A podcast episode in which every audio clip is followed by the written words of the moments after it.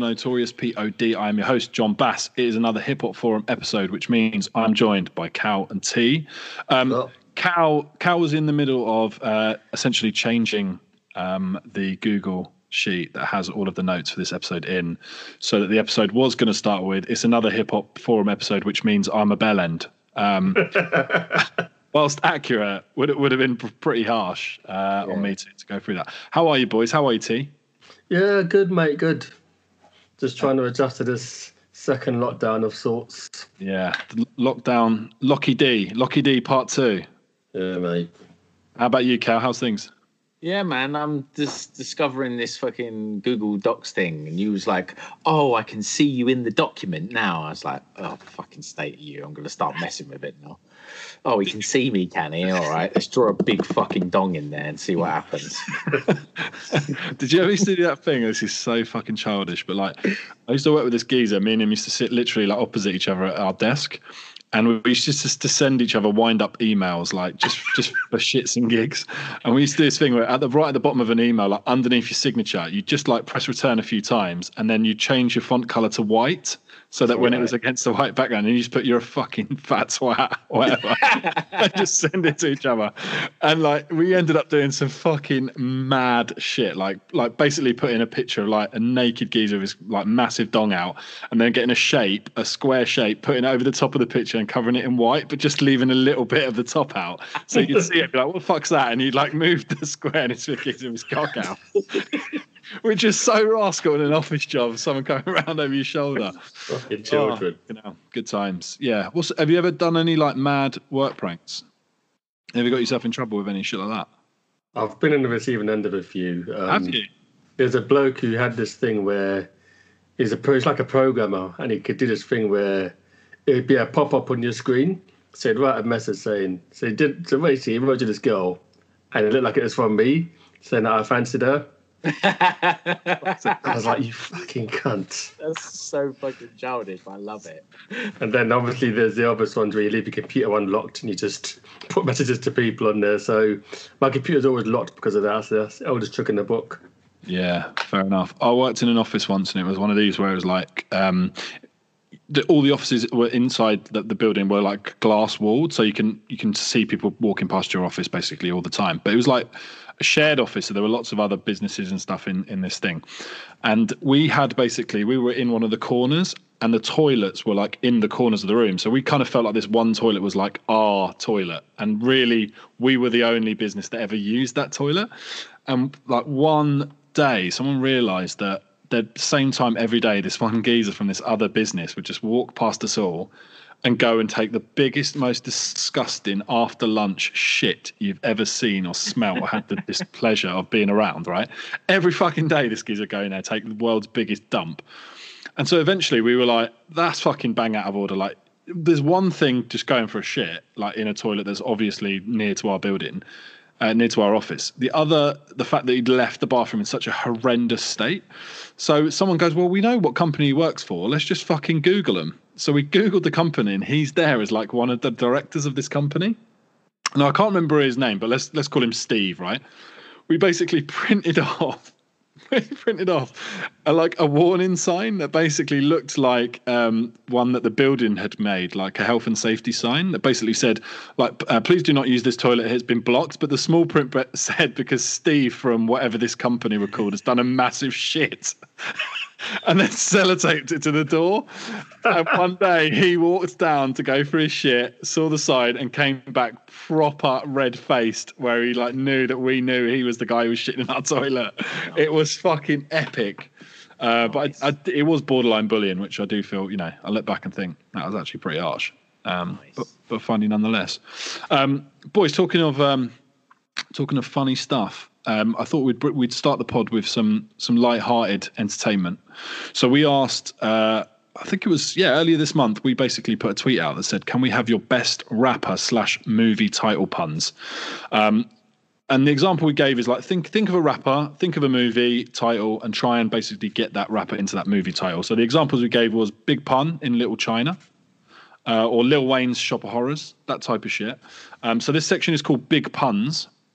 Um, we had quite a quite a good response to this. We had quite a few people come back and um, talk to us about this. So I don't know if we want to just uh, if if you want me to just like run through these one kind of uh, one at a time, but I'll I'll read some of the best ones. So we had. Uh, there's only one Emma M on Twitter. She had some good ones. So she came with very very Dre heavy. She went for Dr. Dre of the Dead. It's not bad. Training Dre. Not too bad. Uh, Nostril Born Killers. It's a little bit. It's a little bit tenuous. Reaching. It's a little bit of a reach. Uh, this one's quite good. Forest Little Pump. Yeah, I like that. That's good. That's- temporary. yeah, I like that. was good. Um, American History exhibit. It's also pretty. It's pretty good. Uh, we had um, MF Gloom at Pontification, a regular listener. Um, he is king of puns on Twitter. Yeah. He came. He came in with with a few belters. So he put, "Oh wow, so, some some ones off the bat. These are fucking brilliant. Ten things I hate about you, God." which is definitely top tier. Uh, Ghetto Boys in the Hood, brilliant. Uh, Troy Story, as in T R O Y, um, CL Smooth, uh, Pete Rock. Lil Wayne's World, pretty good. Uh, I think this might be one of my favorites. Stand By Me goes. it's really good. Um, any others standing out to you on that list, boys? good. Um, of his list or generally? Just generally, generally. Uh, let me just. I think um, Out of Afrika Bambaataa was was a funny one. um, Public Enemy at the Gate. There's a fu- there's a fucking brilliant one. It's a really good response actually. Yeah, You that seen one, any Cal? that one was from um, hip hop, uh, the underscore hip hop underscore snob. Snob. Yeah. Yeah, some belters from him. Any yeah, any from you, Cam? Uh, I liked uh, B Boy Edgy's E 40 year old virgin. That tickled me. I like that. It's not not the first time a forty year old version's tickled you, mate. Yeah, yeah, and uh, Marley Marl and Me from Pontification was good as well. I like that. Yes, it's a good shout. Uh, also, special shout to Kev Crow. Let the Raekwon in. Thought that was a banger. Um, pretty good effort. Uh, what else? Did we get? Any others, T? Um, another one for B Boy Edgy is Miz Miz Con Given that Jeezy did a versus last, that's actually quite um, topical. Yeah, it's good effort. Uh, we had another one from TJ underscore twenty three oh three District Tech Nine. Thought it was pretty pretty good. Yeah. Uh, Old Dirty Dancing from Pontification again was was good. There was there were actually loads of good ones. Uh, we also got one. Yeah. Uh, Westside Gunn Stories is is right there, and uh, the Lacey music went for that one. It's pretty pretty good shout, and also went for the Big Lebowski mask, which I thought was pretty funny as well. So good effort. Uh, from time to time, we will chuck out some more big puns. So we need to think about some more categories. Um, we did we did footballers before. Yeah. Uh, this one's movie. So if you've got any good categories, um, chuck them our way. Like just give us a couple of good examples, and we'll we'll stick them out on the pod, and we'll read the best ones out like we did this week. So if There you've was any one I saw recently, and Carl's just stabbed me, but I don't care. Um, it was a thread of um, office-related hip-hop puns, yes. and um, I think it's about something about fear fearing my methods, and then a picture of Method Man. so Is that that's from an the idea. is that from the Facebook group that um, do you not know who Eric Hitchmo is? yeah, from that one there, yeah. Fucking banging, absolutely. I think I said um, 36 chambers, 36 chambers tops.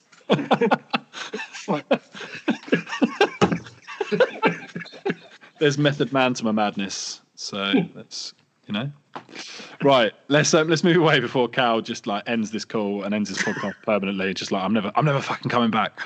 Um, let's talk. So last episode we we touched upon uh, Crate 808's new series about three album runs. So for those that haven't listened to the last episode or listened to those episodes, essentially in their new series they're discussing who had the best three album run in 90s hip hop.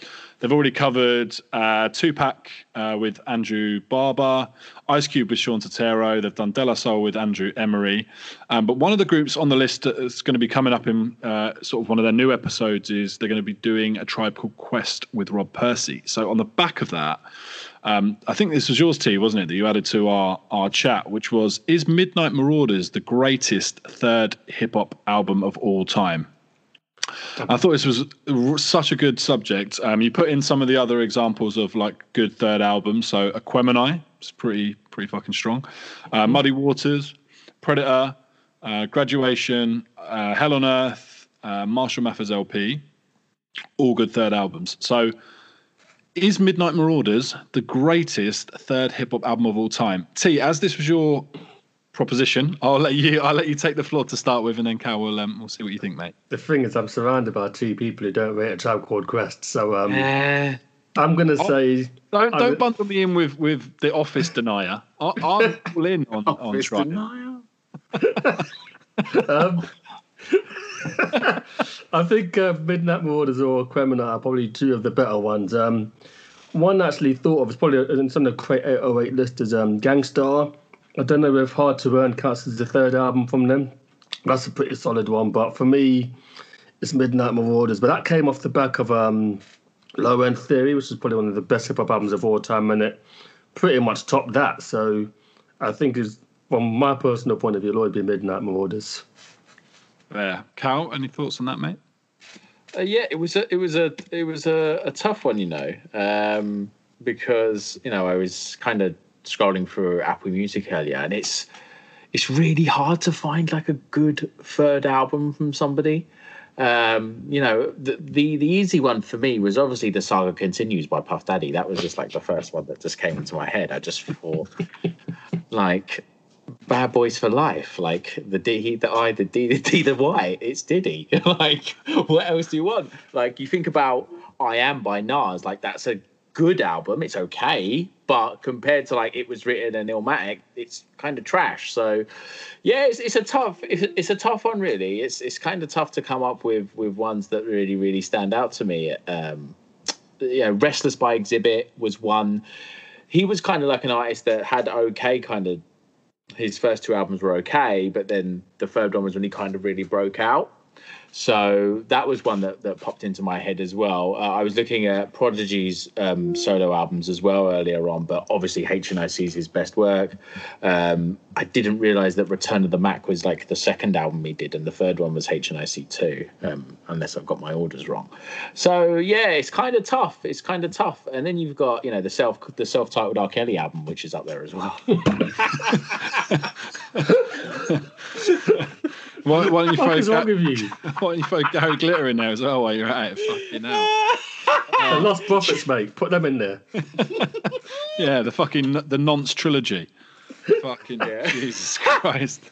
And the third album's a tough one. I did have a valid point in amongst all that. That um, third albums are quite difficult. You got um, Kendrick Lamar with Damn, probably my least favorite album of his. Um, Anderson .Paak did Oxnard. That wasn't as great as the previous ones either. Um, you got Kanye West Graduation. You know, another another good example there of falling off at the third hurdle. Trash. No, absolute lies. Absolute lies. We should like full full disclosure. That this this section also had a slightly different uh, lens on it because we were talking about um, Kanye's "My Beautiful Dark Twisted Fantasy," or the fuck it's called. Uh, and basically, County we were talking about how great what great an album it is, and I, I kind of basically I don't like it very much. I think there's some like there's some good tracks on there. I really, really like Devil in a New Dress and Blame Game. Those two, like, I really rate that. But I think that the whole album, I just, I just never got into it. I'm not going to say it's a bad album. I Just never got into it, and I kind of lost interest with with Kanye and and with kind of what was happening in hip hop around that time as well. So it's always just for me, just been like a flag of like that that era for me. Um, but I didn't realize that people didn't like Graduation. I just thought it's like, well, everyone likes all of it or there's like certain albums they don't like, but that there's actually some hate towards the album. So I, I kind of by proxy made you boys re-listen to Graduation. so now you've done that. Um, where, where do you? How do you rate it now, based on on re-listening to it? T.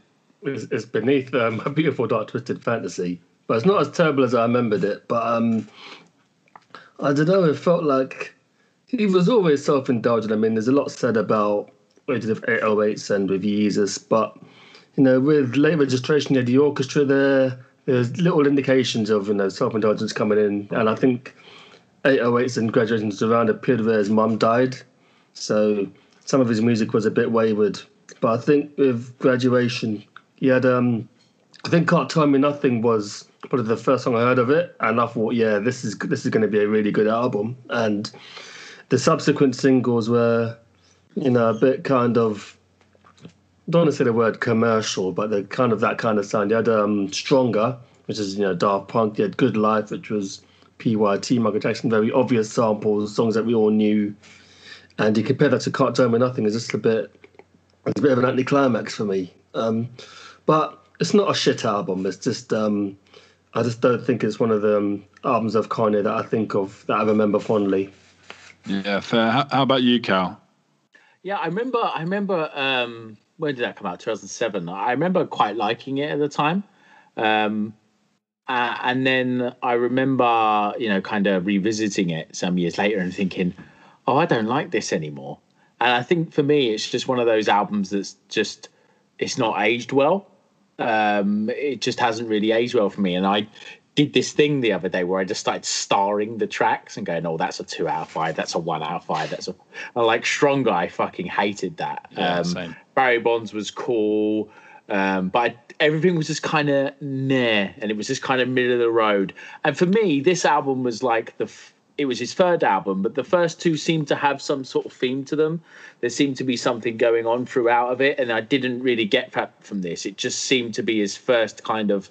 I think what what T says is right. It was almost like a pop album. There wasn't really any sort of theme to it. It was just kind of a load of kind of songs thrown together. Um, so I didn't. It I, for me, it's just not aged well.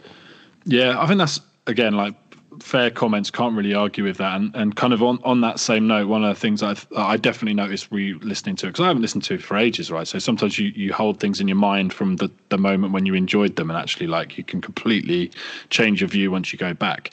Was that Kanye made his name off the the like quote unquote like soul beats, right? Souls pitched up samples and like finding kind of like quite cool gospel and soul samples to use.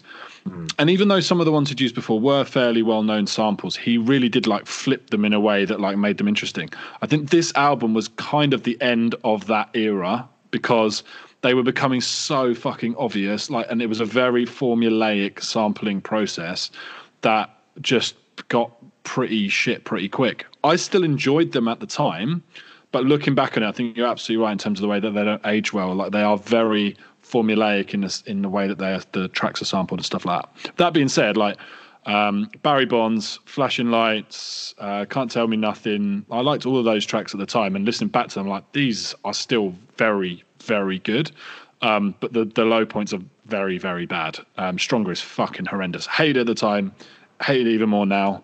Um, there, there's some other aw- awful moments on the album as well. But yeah, there we go. But so third albums are tough. I'd say out of the list that we've got, so Midnight Marauders, Aquemini, those two are the standout from that list. Per, like, I love Hell on Earth, but I understand it's not the same level as those two in terms of the the pantheon. So, unless someone's got a better list or a better suggestion, I'm sort of I'm all right with that. Midnight Marauders as as the best third album of all time. So, T, I think you might have, I think you might have convinced us, mate. There you go. Bang.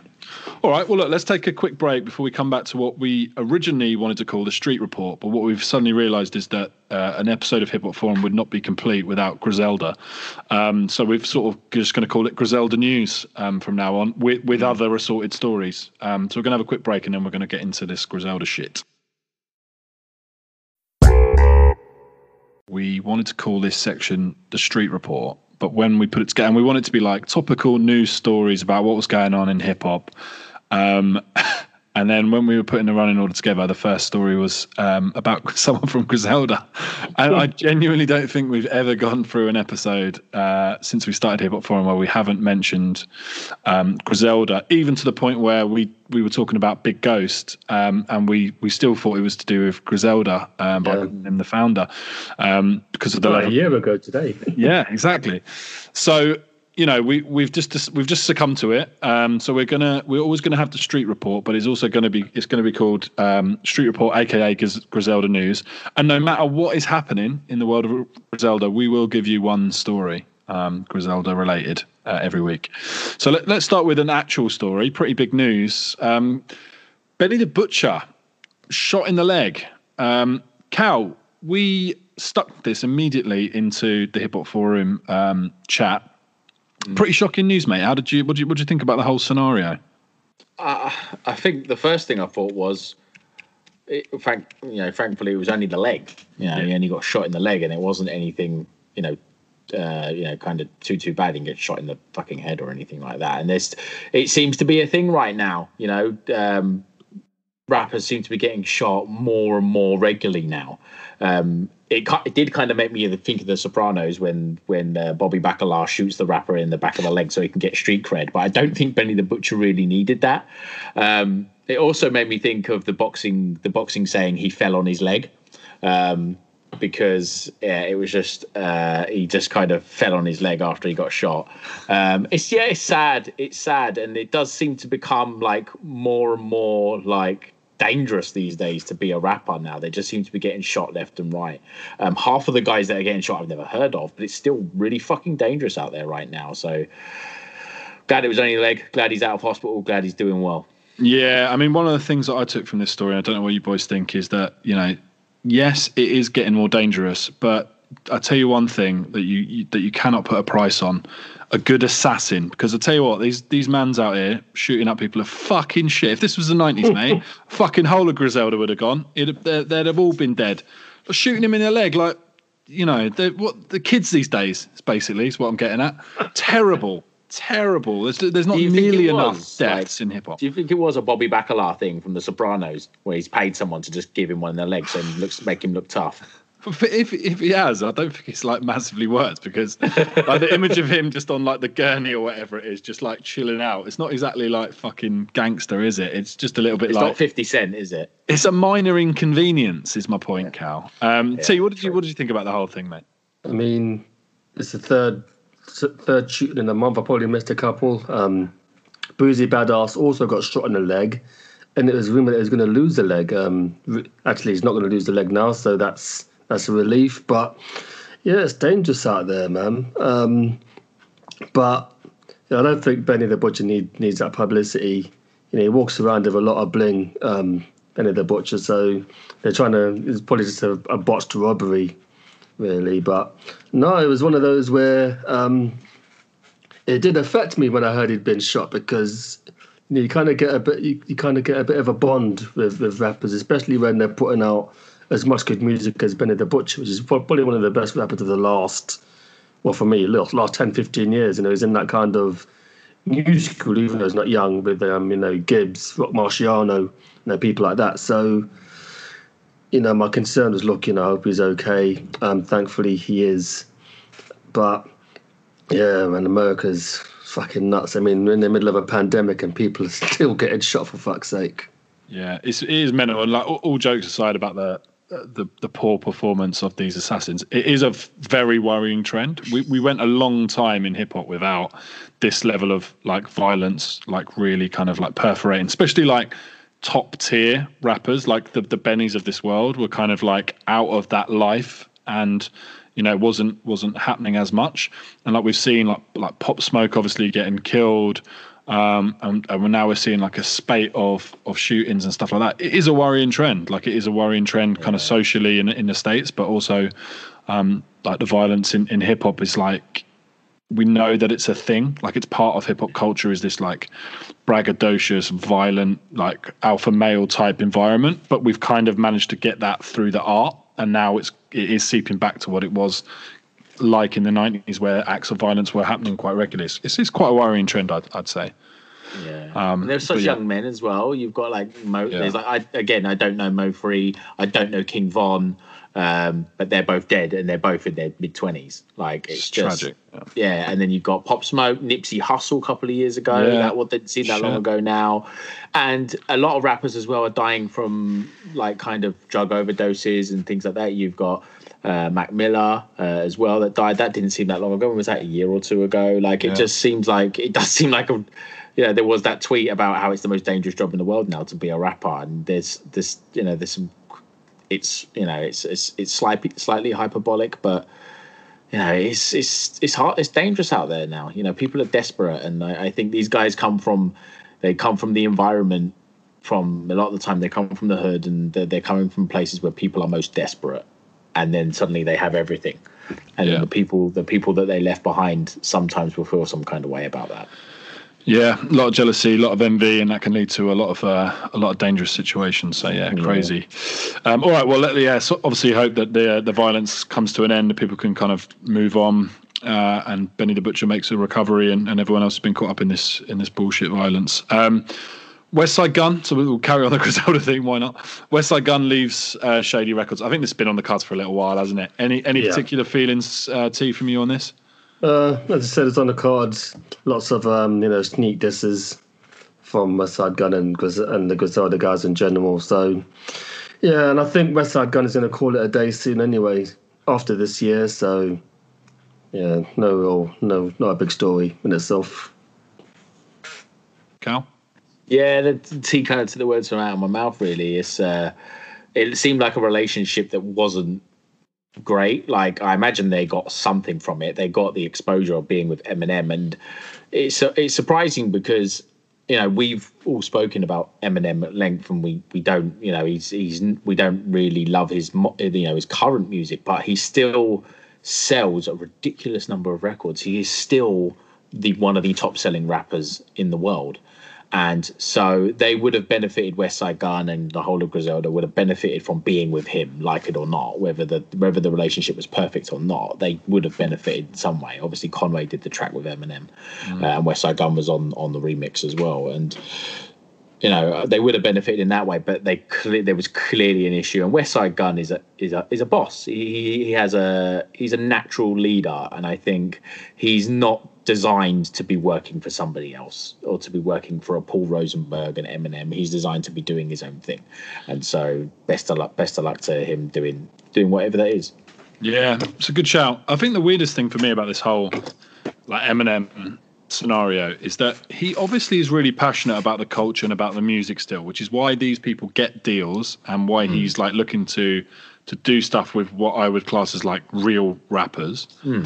But he also seems to be like blackballing them. Not not to the extent where like they can't put anything out, but to the point where like Slaughterhouse should have been much bigger and had much more exposure and done much more than they did. Griselda have done amazingly, so it's maybe that's kind of disproves what I'm trying to say. But I mm. just find it weird that he like he obviously recognizes these talents and he's like aware of them, but everyone that signs to Shady just complains that they're not they're not getting what they thought they were going to get, and I find that really weird. And I guess that's maybe Eminem's the guys like these guys. These this is who we need to sign, and then the business people fuck it up because I I don't think it's him because otherwise they wouldn't sign these people.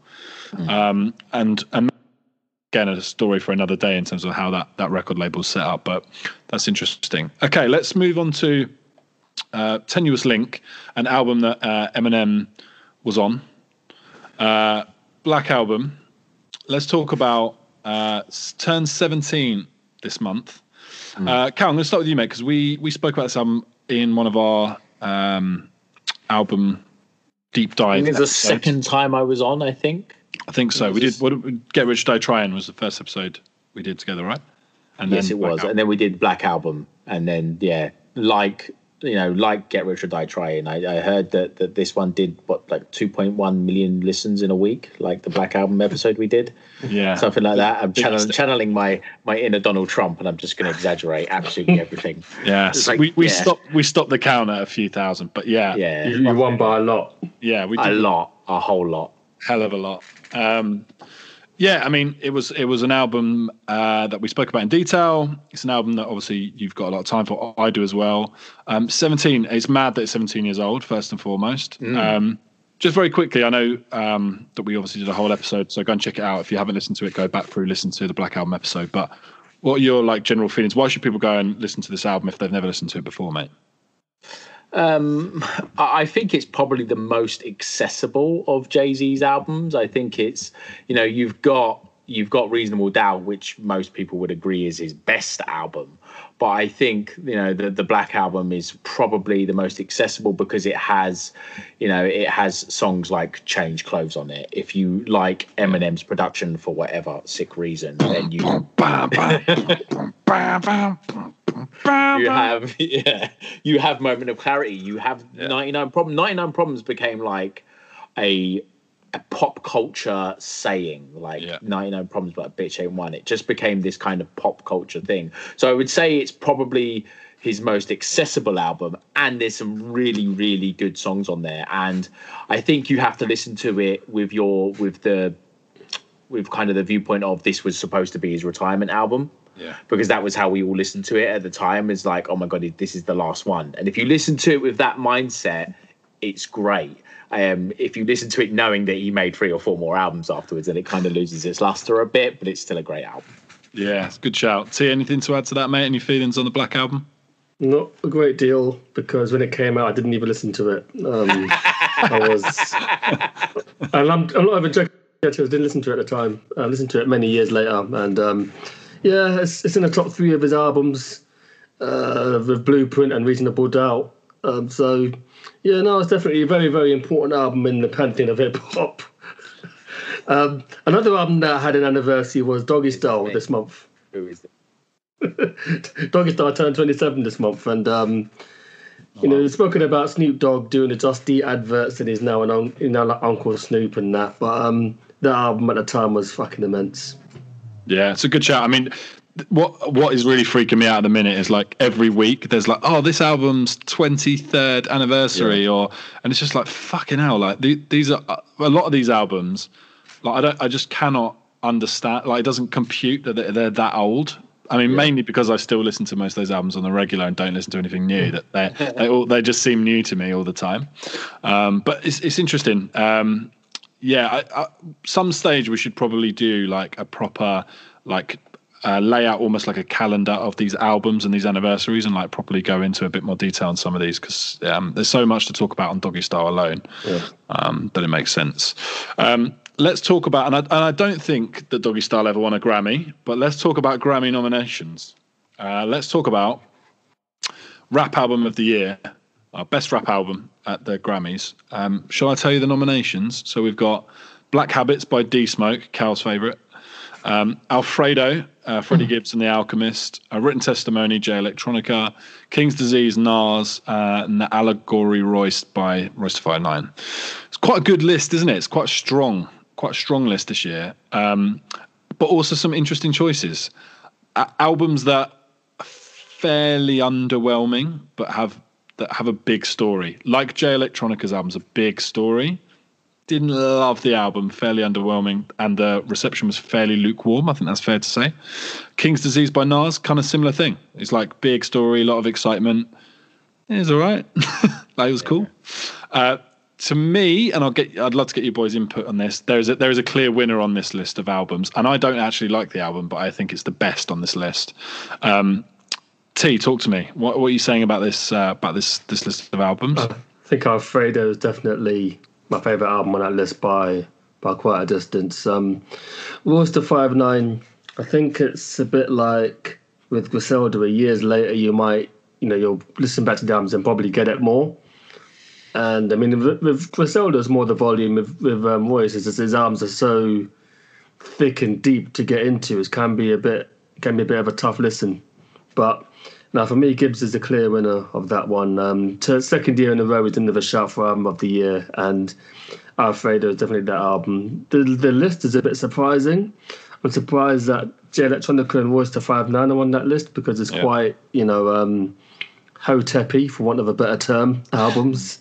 yeah, I'd have thought there'd be something a bit more mainstream, but Drake's not done an album, Kendrick's not done an album, so I guess they're kind of reaching for something a bit more underground of this list. Yeah. But Black Rob will have to wait till next year to uh, to get on the list. Yeah, he's, he's, he's very unlucky, he is, man, very unlucky. It's like Shearer not winning the FA Cup.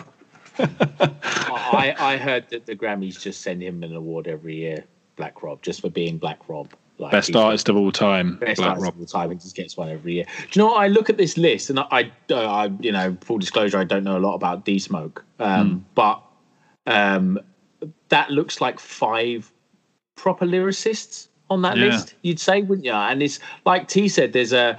There's no commercial guy. There's no Macklemore. You know, I remember Macklemore won it one year, didn't he? And over Kendrick, which was fucked up. Um, there is no Macklemore there. It's five pretty respected. Again, don't know nothing about D Smoke, but five pretty respected rappers there. Really, agree with T. Freddie Gibbs wins for me. I liked the Jay Electronica album, and I actually quite liked the Nas album as well. I, uh, you know, I could I could go back and listen to that. That's going to be on my. I think that's probably going to creep onto my top ten list this year. I actually really quite liked the Nas album.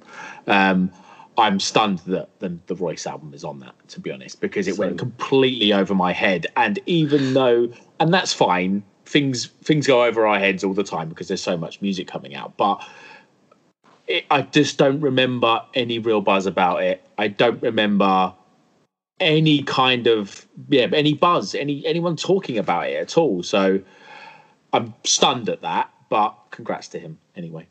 Yeah, I mean, it does. It does seem. I think you boys have nailed it. By the way, I think it does seem like it's the year for lyricists, and so so as a result of that, they kind of felt like this. You know, sometimes like um, a person wins like an award because they haven't won it when they should have won it, and so they just go, "Oh fuck it!" Like you're in the mix. It feels a little bit like that to me because I feel like um, Book of Ryan by Royce is a is a much better album than this one. Hundred percent. Um, and so it just feels a bit weird that it's like so it feels like they've gone well we've done a lot of like you know lyricists like high end lyrical prowess type rappers. Let's put royce in as well because it fits in what we're trying to achieve this year. Um, i don't love the album but out of those albums that i've listened to again i haven't listened to the d smoke album alfredo is the best is the most solid album of those. It's it has a tone and a theme and a feel that is really consistent across the album without being like boring. Um, like I said, I don't love Freddie Gibbs as a rapper, but I really respect him. And I don't love Alchemist production on this album, but again, I think the, what he's tried, what they've tried to do, is really interesting, and they have delivered it. Just what they've delivered just isn't to my taste, but I really fucking appreciate it. Um, so I, I think it's quite an obvious choice actually. Looking at the others, if it doesn't win, it will be fucking berserk. But there we go. We, we shall see.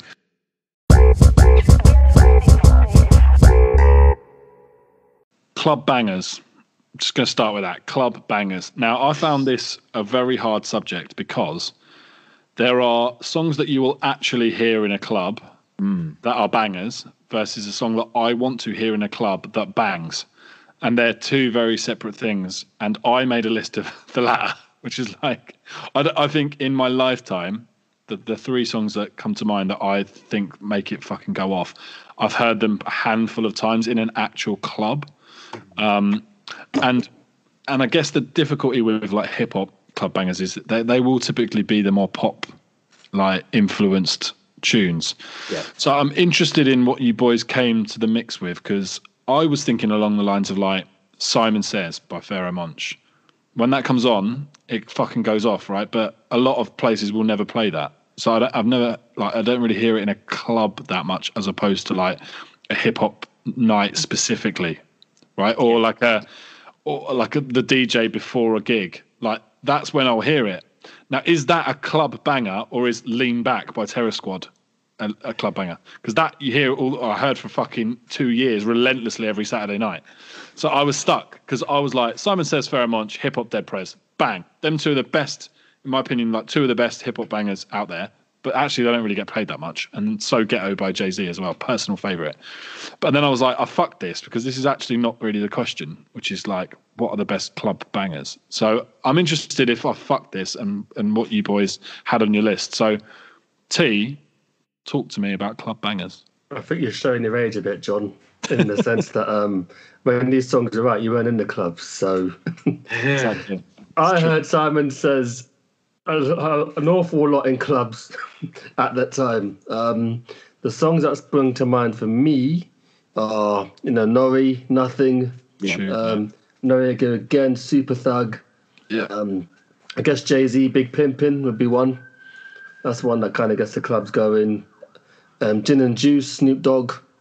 That's one. Um, I guess got Still Dre by Dre. Um, nothing but a G thing. Guess it gets the club going. Um, loads of Redman actually. I think Time for Some Action by Redman was one that I did hear a lot. Uh, EPMD Headbanger. Scenario Tribe Called Quest was one. Uh, Gang Starr DWYCK and probably um, The Reminisce Over You and Pete Rock. These are songs I've all heard in hip hop clubs heard live, and then they've all the place has always gone off. So that's probably my list off the top of the head. Go on, Cal.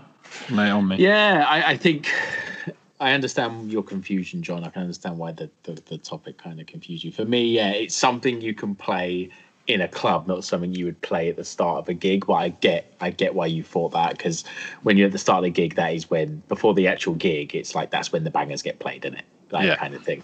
Um, people are going to hate me, but Benjamins, Yeah, that's a good shot to be fair. Like I think it's probably Puffy's greatest achievement is Benjamin's. Like it's ju- uh, and he says it all the time. Whenever he does an interview, he goes, "They still play Benjamins in the club now." It's just one of those all-time kind of classic club banger records kind of thing. Um, yeah, and it makes me think of when he did the re- when he did the reunion tour and he was doing it with Little Kim and that, and then he fell through the stage. Um, I just want to love you by Jay Z. That was kind of like Yeah, kind of breaking out. That's a good I shout to be fair. I I feel like that was kind of like, and then um, fronting is one of your favorites, T, isn't it? Um, One of the best songs since 2000 yeah, of any that's, genre. yeah, that's actually the, great one of my ringtones on my phone. Um, I like to give everybody a ring. Everybody in my on my phone has a different has a different ringtone. But no one Um, calls you, son. I know no one calls me except for you, like three times a day. Um, but um, yeah, so yeah, it was uh, Benjamin's "I Just Want to Love You" and "The Rockwilder" by Meth and Red. I Shout. I think that's uh, I think that's a big big club tune, and I think that might have been. I think that uh, when I think about the club bangers, I think about like the movies. Like kind of like the hip hop movies that we would watch, and there would be a club scene, and then they would play certain songs. And I think I think it might have been Save the Last Dance. I don't know if you remember that film, uh, where like Julia Stiles plays the white suburban girl, and she moves to the hood, and she learns to dance like the locals. It's fucking cringe as fuck. But uh, they played the Rockwilder in that, and it's like, oh, okay, yeah, that bangs. So yeah, those those are the ones that kind of that kind of you know stood out to me. Really, it was pretty good. Protect Your Yeah. Neck is another one. Um, I remember being in. Um, I just remember when the GZA's verse would come on, everyone would just be rapping that verse. You know, me and all my mates, pretty much everyone in the on the dance floor, would be rapping along to that. Um, and as I said, I mean, I said scenario earlier on, but the Busta Rhymes verse when that would come on in the clubs, man, fuck me. You know, powerful impact, boom, goes the cannon, and Busta Rhymes himself has got loads. You've got um, Yeah, woo ha. got you all in Yeah. check. Put your hands in my eyes can see. Breaking um, neck. Breaking Yeah. yeah. big. It's loads. You got any more, John? Um, so I was just having a look because now I now I've got the reference point right. Uh, when I used to go out a lot, and you were in essentially like clubs in Luton, like liquid fucking horror show clubs, they would still play these tunes. So like you have to take in con- consideration that they'd also play some like you know just house and some random shit. Um, the next episode, Dre, like Yeah. that that tune used to get fucking rinsed everywhere. Candy Shop, fifty cent. In the club, fifty cent was Yeah. always everywhere. More money, more problems. Yep. like Yes. every fucking where would play that. Yep. Get your freak on, Missy. Absolute fucking banger. Uh, what else do we have? I mean, anything by the Neptunes in that era, from when they basically started working with Nori and they did the Diddy tracks, and then they started working with like Jay Z. That era of the Neptunes, where they were on like fucking every radio station everywhere in the world. Most of the stuff they were doing for rappers was fucking hench. I mean, like the stuff they were doing for talking of like noncy rapey guys, Mr. Cow, um, you know, that like just fucking solid bangers. The Nore uh, stuff they were doing was just again like solid bangers. Jigga, uh, everything they were touching was was massive and was very club friendly and very like this is a track you play if you want like if you want to kind of hit some uh, like top top notch level of bangerness in a club. So yeah, I just remembered one. Um, Only You remix by 112 and Biggie. big tune, great shout. big like like Puffy before like Pharrell had his run, Puffy had his run, and like sure. there was no like him and the the Hitmen. They just I was just going through my you know my my bad boy kind of playlist, and it's just that's what they were known for, isn't it? It was all about they said it themselves. They weren't interested in being tough guys. It was just about making people dance. Fucking feel so good by Mase. Like there's just, Bang. s- Yeah. just it's just club just tunes to play in the club, and it Can't you and it- see total? Yeah. Yeah, yeah. Hyp- there's so hypnotize, hypnotize biggies. Fucking, Fucking hated that song. but It was a banger. I know. I still hate it, but it's a banger. It's one of those ones that non-hip hop fans like. Yeah. It's just, Yeah, just it a is. simple, a simple win. Like we, we were talking about 99 problems, uh, Jay Z earlier. Like dirt off your shoulder, just so irritating so quickly. But fucking non-hip hop fans just l- like lap it up. It's just very of that kind of sound that people like. And again, like Kanye, load, loads of like Kanye records that were like big. His early like first couple of albums had that that level of like uh, pop friendliness that still hit quite hard, um, and stuff he produced for other people as well. Um, what's that Ludacris? Uh, I mean, Ludacris had load of load of bangers, but um, stand up. That was Kanye. Yep. That, that is a fucking banger. If you play that in a club, that used to go off. So stuff like that, and, and all jokes aside, Terror Squad Lean Back was a big tune. Like that It did- was a big tune. you know, it's just that that run up into it that it's just like you knew it was coming. Um, yeah, so there we go. That that was your um, now now we've clarified it. That was your club bangers. So um, good list. So yes, feel free to tweet us your best club bangers at Notorious Pod. Um, just very quickly before we get into the questions, I haven't got any examples, so I'm going to leave this to to you two. Best double disc albums. Discuss. Cal, talk to me. Shoot. You fucking yeah. I I think it was kind of my topic, wasn't it? I said, oh, we should probably talk about double disc albums at some point, chaps, and then do no research into it at all. Um, I think. Yes, well, you know, yeah. Leave us some more reviews. You don't do any research. Oh God, some more research, chaps. Um, Life after death is the is the kind of the the first one that comes to mind. Obviously, got Blueprint Two as well, but Blueprint Two for me it could have been shrunk down to a you know could have been shrunk down to a single disc. Really, I think Life After Death is the best one. OutKast, obviously, they did theirs, didn't it? But it was kind of two solo albums, wasn't it? Yeah. Uh, they kind of took took the kind of like the the lead on on um on their own kind of sides of the project, but technically, you know, it's a double album. I, I think what kind of spurred this conversation was All Eyez on Me, and I never, I didn't realize until Suge said it, and I didn't believe it because Suge said it, but he said it was the first rap double album, um, which I didn't know, but he said it, and then I started thinking, no, he can't be right. That's Suge. He doesn't say things that are right. He's a prick, and it turns out he was actually right. It was kind of the first double disc rap album and it was a big one. It was a big one. But those are the ones that kind of stand out to me. Is you know, All Eyez on Me, Life After Death, big. The OutKast ones, strangely, um, considering what I said about them on the on the last on the, on the last podcast. Um, but it was trash. But you know, they had a go. Speakerboxxx and Love Below. That's That the was name it. of that album. Wu yeah, go on, had a Tim. double album too. Um, double disc albums and sequel albums need to go in the bin. Hip Hop 101 dustbin. Oh, No need for no need for them. No need for them at all. Um, best double album was the White Album by the Beatles. That's that's the energy I bring into this conversation. but no, in all seriousness, I mean, it's hard to look beyond um, life after death, really. But I don't think anyone wants an album that long. Uh, you know, an album I referred to um, a couple of episodes ago was Miles by Blu and Exile. That's 95 minutes long, and I probably listened to it once, and I'm not listening to it again. And it's a perfectly good album. I just and it's probably it's it's more of a me issue than a them issue. But I don't have mm. time to listen to listen to an album that long. It just seems a bit a bit self indulgent. And the what we tend to say is that if they made a double album a single album, would have been a lot better. And that seems to be the case with almost every double album ever made. yeah, fair. I think Big. I think Big. I think Life After Death is like the only one that I could think of that is like, do you know what? It you couldn't. You would. There's obviously a bit of fat that you could cut off, but it, you could still make a decent sized, you know, double album out of out of that. Really, and I'm actually stunned that Snoop Dogg hasn't made a double album. You think of all the projects that he's made. He's made like fucking twenty albums and like a zillion mixtapes, and he's never made a double album. I'm quite surprised by that. Nas made a double album, didn't he? Was it um was it fucking Oh, what was I that? forget the title of the album, Streets Disciple or something? That sounds Yeah. right. No, I, Yeah. I, just, I just find out now. That doesn't sound right. It's one of those. He's going to wake up in a hot sweat at like one a.m. oh no, it's this. It had He's Vir- still gonna had be talking about it it. like three, four pods later. Like, I know, I know, I'm sorry, I got that wrong. Yeah, you're right. It, you were right. Never, never doubt yourself. T. Your Streets Disciple was a double album. Yeah. It had Yeah. Virgo on it. That's how I know. That's how I know he did a double album.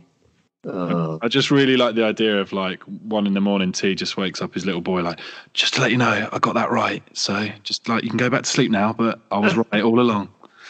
Um, perfect. All right. Well, look, let's um let's get into some listener questions. We only had we had two questions from from one listener, uh, Mr. Eric Roop, long time listener of the pod. Respect for sending this in. Some two really good questions here. So I'd love to get your input on this, boys. Um, Eric asks us first question one uh, artist that, that you underestimated slash slept on so in his examples were childish gambino and gary clark jr um, so any any artist that you underestimated and slept on uh, let's start with you cal Rick Ross. Uh, yeah, Ricky Ross. When Ricky, I think what it was, it was it was kind of like the the teenager kind of fundamentalist in me was like.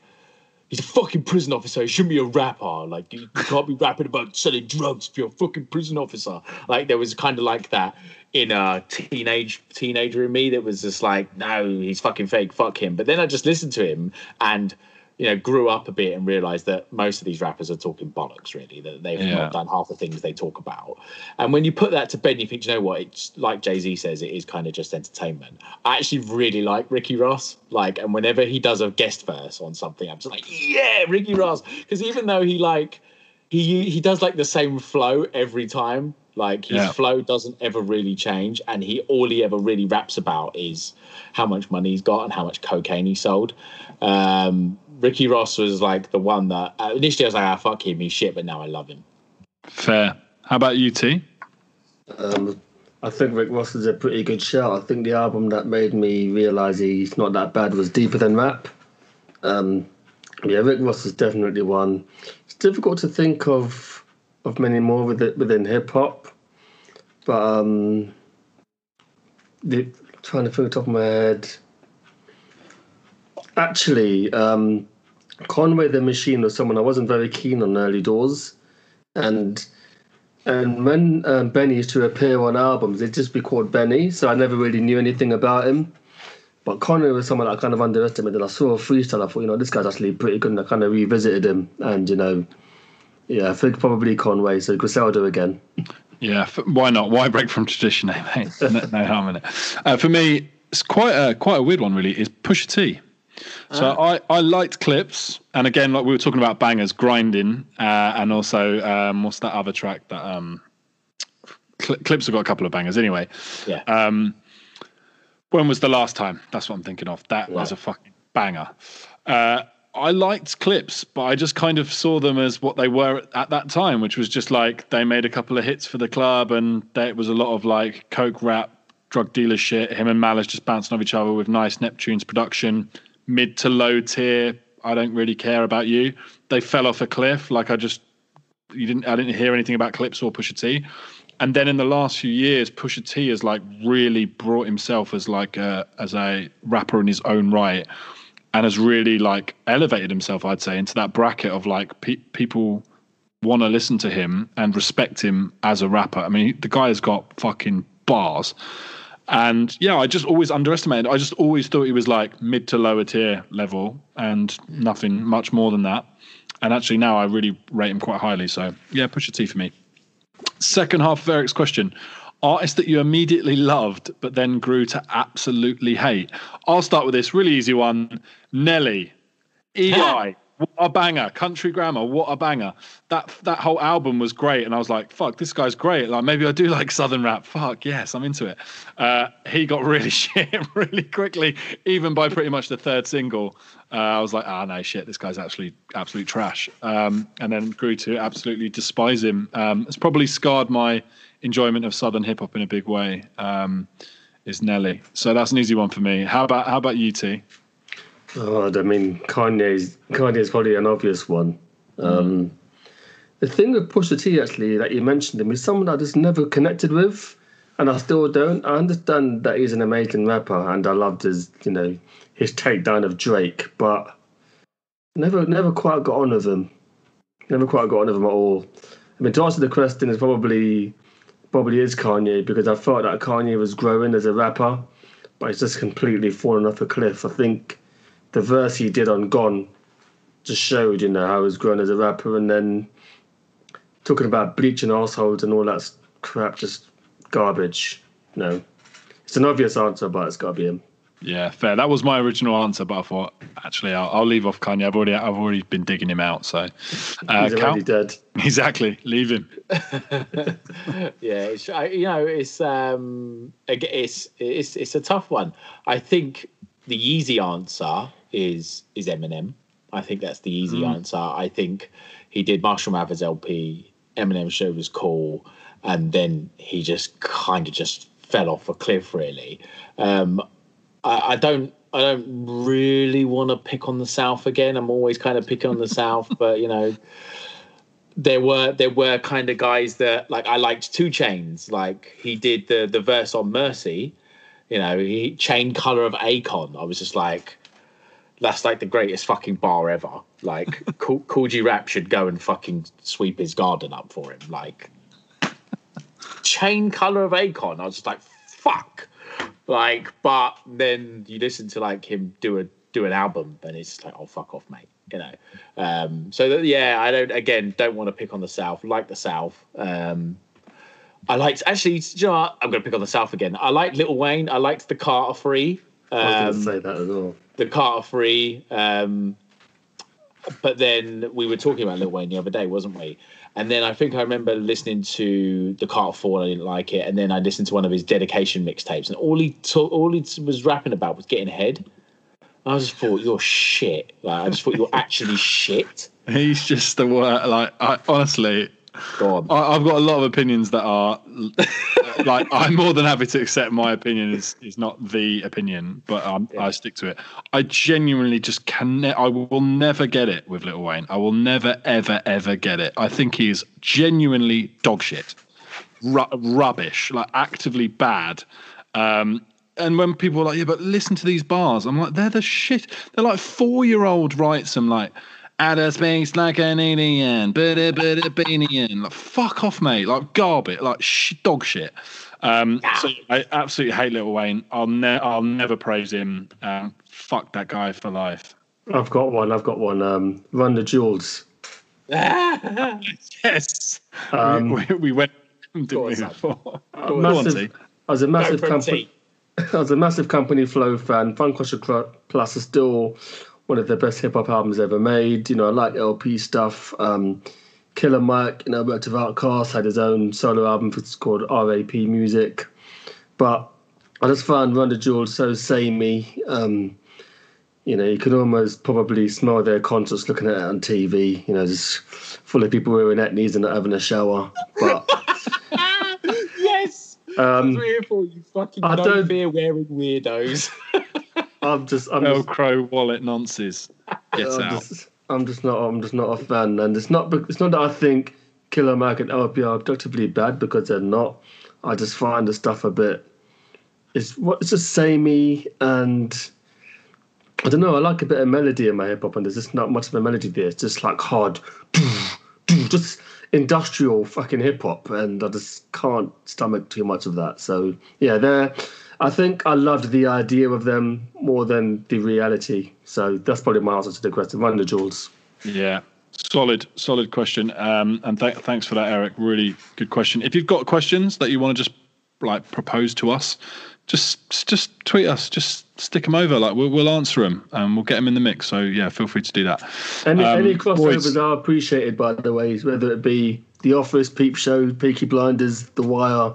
Yeah, You know, any inventive questions like that, we're all over them. yeah. We, we'll answer any old shit as well. Don't even have to be about hip hop. If you just want to ask us some fucking horrible grot bullshit, would you rather? We'll, we'll answer it. We're not we're not precious about that sort of stuff. So um, yeah. keep an eye out for when we ask for questions, but proactively feel free to get in touch.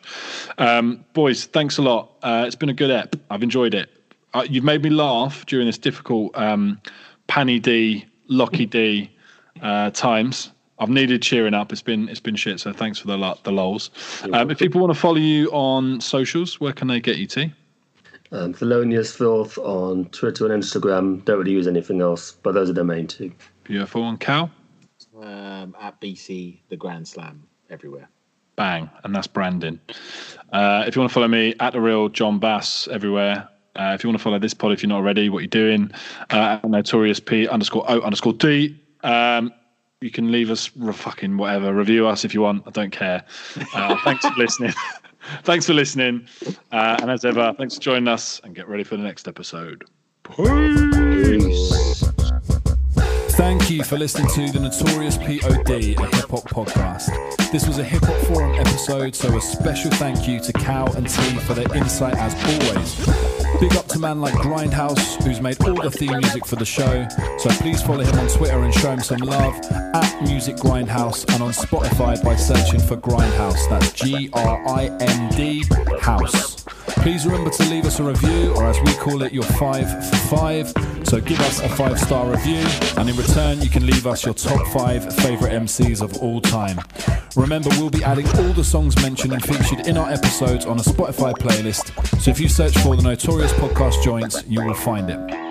If you don't already, please follow us on Twitter at Notorious P underscore O underscore D. On Instagram, we're at the Notorious POD. And follow me on Insta and Twitter at the Real Jon Bass. That's J O N B A S S. See you next time. Peace. Peace.